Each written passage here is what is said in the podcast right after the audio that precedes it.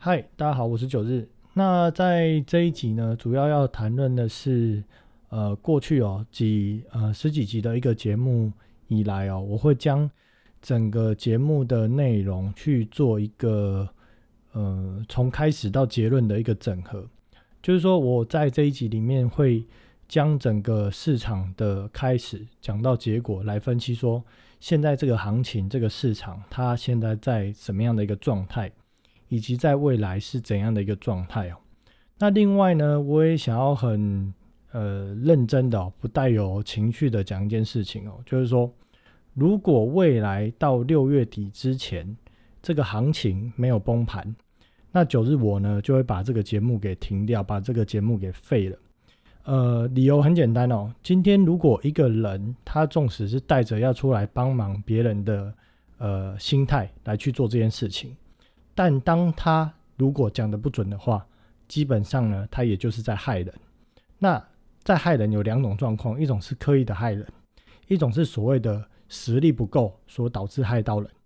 那如果在3个月内没崩盘，我认为我的看法或我的实力是有非常大的问题的，所以我也不会再出来讲任何有关于行情或者是什么总经产业的分析，不会。也就是说反正我就不会再出来讲这些东西了，那我就自己做自己的，我也不要出来害人了，这样子。 OK， 好，那这个今天的节目就开始第一点我们要先讨论的是股票市场如何能够维持持续上涨的一个态势。那基本上呢，不论是基本面的好或坏股市需要由资金推动才能去做到持续的上涨。好，第二点，那股市推升上涨的资金来源主要有谁？包含了3种人一流的银行家，二流的法人，三流的散户包含了中实户大户，这个我们都把它算在散户。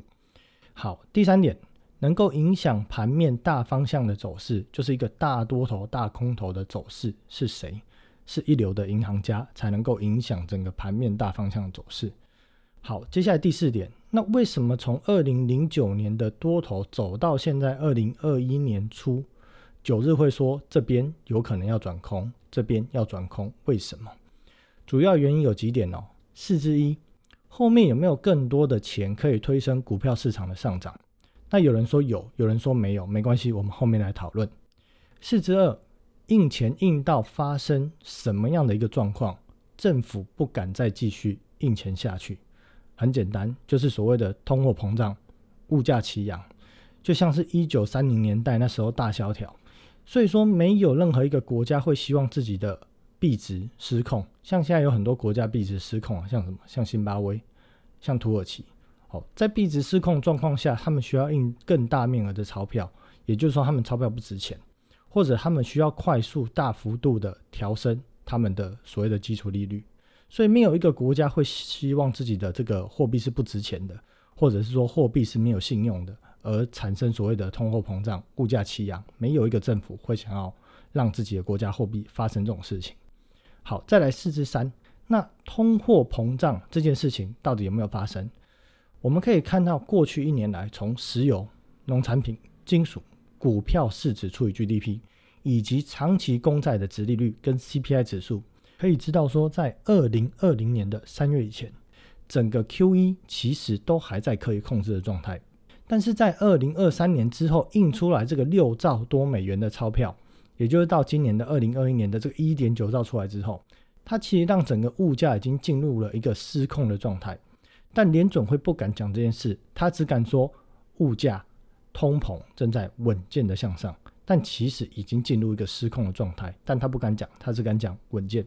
好，4之4，那美国的政府高层，包含像是联准会、参议员，他们会不会担心这个问题？什么问题？通货膨胀的问题。我们可以看到这一次 1.9 兆执政党的民主党的参议员态度就可以知道，他们并不是很愿意去通过这笔钱印这个钞票，但没有办法，因为自己的组织刚上任，所以只好买单这件事情，不然会搞得非常的难看，就会变成一个所谓的白卡总统。好，4之5，那到底后续还有没有更多的钞票？我们从看到这个通货膨胀开始见到失控的迹象以及在短短的1年的时间以内印出了6到7兆美元的钞票，但是对于整个基本面或整个所谓的失业率的帮助或中小企业的营运注意是十分的有限。另外也在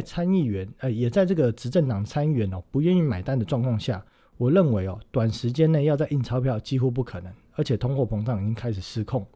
4-6那有人会讲说，那反正就是叫联准会控制通膨啊，既然他都有办法控制这些货币啊，控制这些利率啊，控了10几年了，为什么现在不控？这件事情我们就在讨论说今天联准会过去10几年来就是一直在印钞票，印钞票就是什么？他就是一直把钱往市场丢嘛。那为什么丢成这样会没事啊？很简单，因为长期的通货紧缩，而是靠这些钱印出来的假象维持在小幅度的通货膨胀。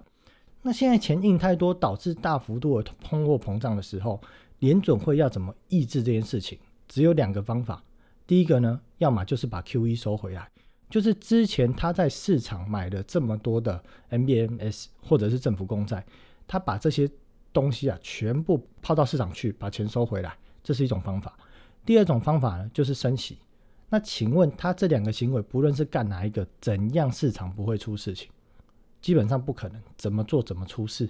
那现在有办法再继续印钱吗？没有办法，就已经通货膨胀了，怎么印钱？他就没有办法印钱。所以联准会现在已经把自己搞到没有招了，就是坐在那边等死的状况。好，那第5大点，一流的银行家到底有没有在跑，还是在看戏？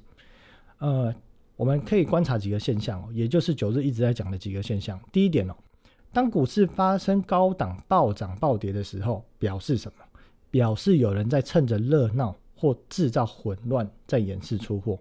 第2点，美元指数有没有开始在打底并且转多？这件事情表示说钱从这些金融商品回到了现金部位。第3点，新兴市场的外资或者货币有没有开始转贬，外资有没有开始在卖超，这件事情也正在发生进行式。所以根据这3点来判断，国际的一流银行家确实是在出货。那一流的银行家在出货，如果2流的法人、3流的散户一直买，会崩盘吗？还是不会崩盘？基本上这逻辑很简单这样的一个过程进程，它会持续数个月的盘头时间。那到底数个月是几个月？1个月、2个月、3个月、4个月、5个月，还是1年？像2007年，它从大概5月多出事的时候，慢慢的那个卖到后来崩盘，大概是在2008年的年初第一季还第二季的时候。那为什么这个时间会很长？因为对一流的银行家而言他并不会想要把这个盘特地去卖到崩盘，卖到崩盘对他没有好处，他要慢慢的卖，并且在关键的支撑点点火，去营造有买盘的这个假象，同时要控制媒体，去降低这个市场上的一个利空讯息。那媒体绝对是可以控制这绝对是不需要怀疑也不需要去讨论这件事情做过法人都知道媒体到底能不能控制干过政府的也知道媒体到底能不能控制这是一定的。但是呢，最终卖到这样的一个结果这个所谓的一个散装民兵跟所谓的退休老兵绝对抵挡不过像是这种一流国际银行家的这种叫做几个师的正规军的卖压，以及一流的国际银行家他们都是有计划的作战，有计划的作战战什么东西？有计划的买进股票，有计划的卖出股票，有计划的买进金融资产，有计划的卖出金融资产。而这些所谓的这个刚讲的所谓的散装民兵或退休老兵，他们的作战计划跟他们的信念绝对是跟一流的国际银行家的正规军是没有办法比拟的。那为什么最后盘头或盘跌到最后会崩盘？因为一流的银行家他们在出货的时候一定希望可以出的越多越好，在高档可以出的越久，表示价格能够出的越好。但是呢，会引发崩盘一定是说在2流的法人里面一些有水准的法人机构发现状况不对了，所以准备开始倒戈，倒戈就是站向国际银行家那边开始到货。那这一点就需要有一个引爆点才会导致这些法人机构倒戈，瞬间让他们就是我不做多了，不玩了。那目前最有可能的引爆点是什么呢？就是10年期公债利率的上升速度这边讲的是上升速度如果10年期公债殖利率慢慢的上升，那都没事，问题是上升速度，当上升速度失控就会引爆爆点。那有人就会讲说，哎，那个十年期公债价格的大跌或殖利率的快速拉升哦，这个是算什么国家大事吗？就只是一个十年期公债。基本上我们要理解到一件事情哦，首先我们要知道十年期公债在银行家跟金融游戏之间的重要性，还有公债规模跟股市规模的差异。九之一哦，第九大点，因为现在我有一个这个讲稿在这个 FB 上面有抛出来哦，我们现在讲到第九大点哦，九之一，十年期公债哦是作为现金转换跟衍生性金融商品的主要桥梁，就是说我今天要把现金这件事情变成各个包装式的产品哦，公债它是一个非常重要的一个桥梁。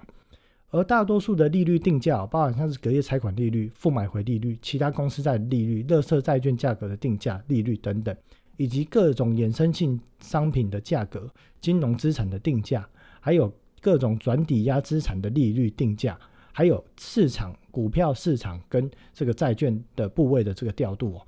十年期公债的价格或殖利率都会影响到这些东西价格的定价以及利率的波动，而债券市场的规模至少是大家眼睛可以看到股票市场的规模2到3倍以上，所以十年期公债的价格或者它的殖利率万分的重要。因此在债券殖利率的上涨哦，9之2，因此在债券殖利率的上涨哦，只是预期未来通货膨胀的上升，因此这句话在讲什么，就是说债券殖利率的上涨这件事本身它不是什么问题，因为相关如果它的殖利率或它的价格就缓步下跌，或它的殖利率就缓步的上升，这样的一个过程，相关的产品的定价或者是银行之间或者是市场之间哦，它是有时间反应跟调整的。可是当债券的殖利率短时间飙涨，或者是说债券价格短时间的暴跌，这个就会造成瞬间既有的定价崩盘，以及各个银行间法人间的策略失效，而导致市场产生非常大的波动跟恐慌。那9之3哦，试问哦，好比说我们今天去想象个状况哦，今天有一个基金，那他卖的这个基金里面的内容物哦，主要是投资美国国债为主，当然他可能还有包装一些其他的一些商品，但是主要的这个投资标的就是国债为主。那这个对于很多的这种退休的保守型的投资人哦，它其实是仅存于定存之外哦，最安全的项目就是美国的政府公债。可是假设你想象你是一个退休的一个人，那你去投资这个基金啊，它主要的内容是这个美国的政府公债，结果短时间内你的理专跟你说，哎，不好意思哦，叉叉先生叉叉小姐，你的这个基金的净值哦，短时间大概2-3个月里面哦，暴跌了5到10%，请问这个时候你会发生什么事情？你的退休的钱瞬间短一季的时间不见了10%，不见了5%，这个状况就会产生由底部一路延伸到向上的上端的这样的一个抛售行为，就会开始卖，从下面开始卖之后呢，基金公司就要开始卖，上端就要开始抛，上端开始抛的时候呢，债券价格加重了它的跌势，更多人又会卖出债券，就会产生一个连锁效应。好，那9之4哦，试问2。当美国政府公债殖利率快速飙升的时候，请问其他公司债价格的定价，以及所谓的 BBB、BB 或 C 级各个等级的债券，这个价格它要不要崩盘，或者说它的殖利率要不要飙升？难道当美国政府公债的殖利率飙升的时候，比方说我们飙到假设美国十年期政府公债利率飙到 2% 好了，结果 BBB 型的这个等级的债券殖利率也在 2%， 有可能有这种事情吗？不可能嘛。BBB 级的这个债券价格一定会大跌，反之就是它的殖利率会飙升，因为美国政府公债被视为无风险债券，而美国政府公债殖利率亦被视为所谓的无风险利率，这个没有风险的产品它的这个殖利率就那么高了，有风险产品的殖利率怎么可能跟它差不多？这是不可能的事情。好，9之5，试问3。当美国政府公债殖利率快速飙升的时候，而此时股票市场又已经在高位，股票市场怎么决定它在高位还低位？看它的殖利率跟它的本益比。而这个同一时间呢，国际的银行家，一流的银行家又在出货，而当二流的法人，就是有智商的法人，发现更低风险的公债殖利率竟然跟他手上股票的殖利率是接近的时候，那他会不会大幅抛售股票转往债券？这件事情是必然。那崩盘的速度到底会有多快多严重？我们可以看到2023年3月哦，当时只是因为疫情所产生的短期多杀多，当时只是一流的银行家少量的出货，加上二流的法人串逃，就可以创造出10个交易日哦，接近大跌 30% 的行情。那再请问一下哦，10之1，请问过去2020年的3月到2021年的3月，股票的市值成长了多少？这个大家可以自己算一下。10之2，试问2哦，这段时间已经盘头了多久？从1月中到现在已经盘头了2个多月的时间。那一流的银行家到底又出了多久多少的货？这些筹码目前抛售到了2流的法人以及3流的一个散户的量到底有多少？这件事表示什么？表示筹码十分的凌乱，就跟台积电一样，现在筹码超级乱。10之3哦，试问3，短短一年里面哦，全球股票型基金的规模到底成长了多少？以及 ETF 发行的总量跟市值到底成长了多少，这些都有数据去查，大家有兴趣可以去研究一下。那当然有些在九日前面的节目也有都有提过，所以九日直接下个结论哦，就是崩盘绝对是短时间内必然，也就是3个月的时间内，这是必然。那目前看起来最有可能的引爆点哦，就是10年期债券的殖利率飙升，而为什么前面涨飙升都没事哦，再来飙升就不行了？因为大家一直在关注一个时间点，就是3月31号的 SLR。 因为当联准会说 SLR 不延期的时候，市场在关注过了3月31号会不会继续大跌，如果没有，这个债券价格会不会继续大跌，如果没有继续大跌那没事了，债券殖利率不会再飙升。可是当如果过了这个3月31号这个心理的就是觉得没事的这个时间点过了之后，债券的殖利率又继续飙升的时候，那这个恐慌就会开始。那我认为如果恐慌或崩盘真的开始的时候，2个礼拜内修正的幅度绝对可能有机会比去年3月的幅度还要更大。 OK， 那一样再做个结论如果3个月内没有崩盘，9日就直接把这个节目收掉，因为我讲的不准，讲的不准的人就不要出来害人，就这么简单。好，今天节目就到这里那想要看更多的内容跟9日讨论的话，都可以到 FB 搜寻9日说白话。那我们下周见，拜拜。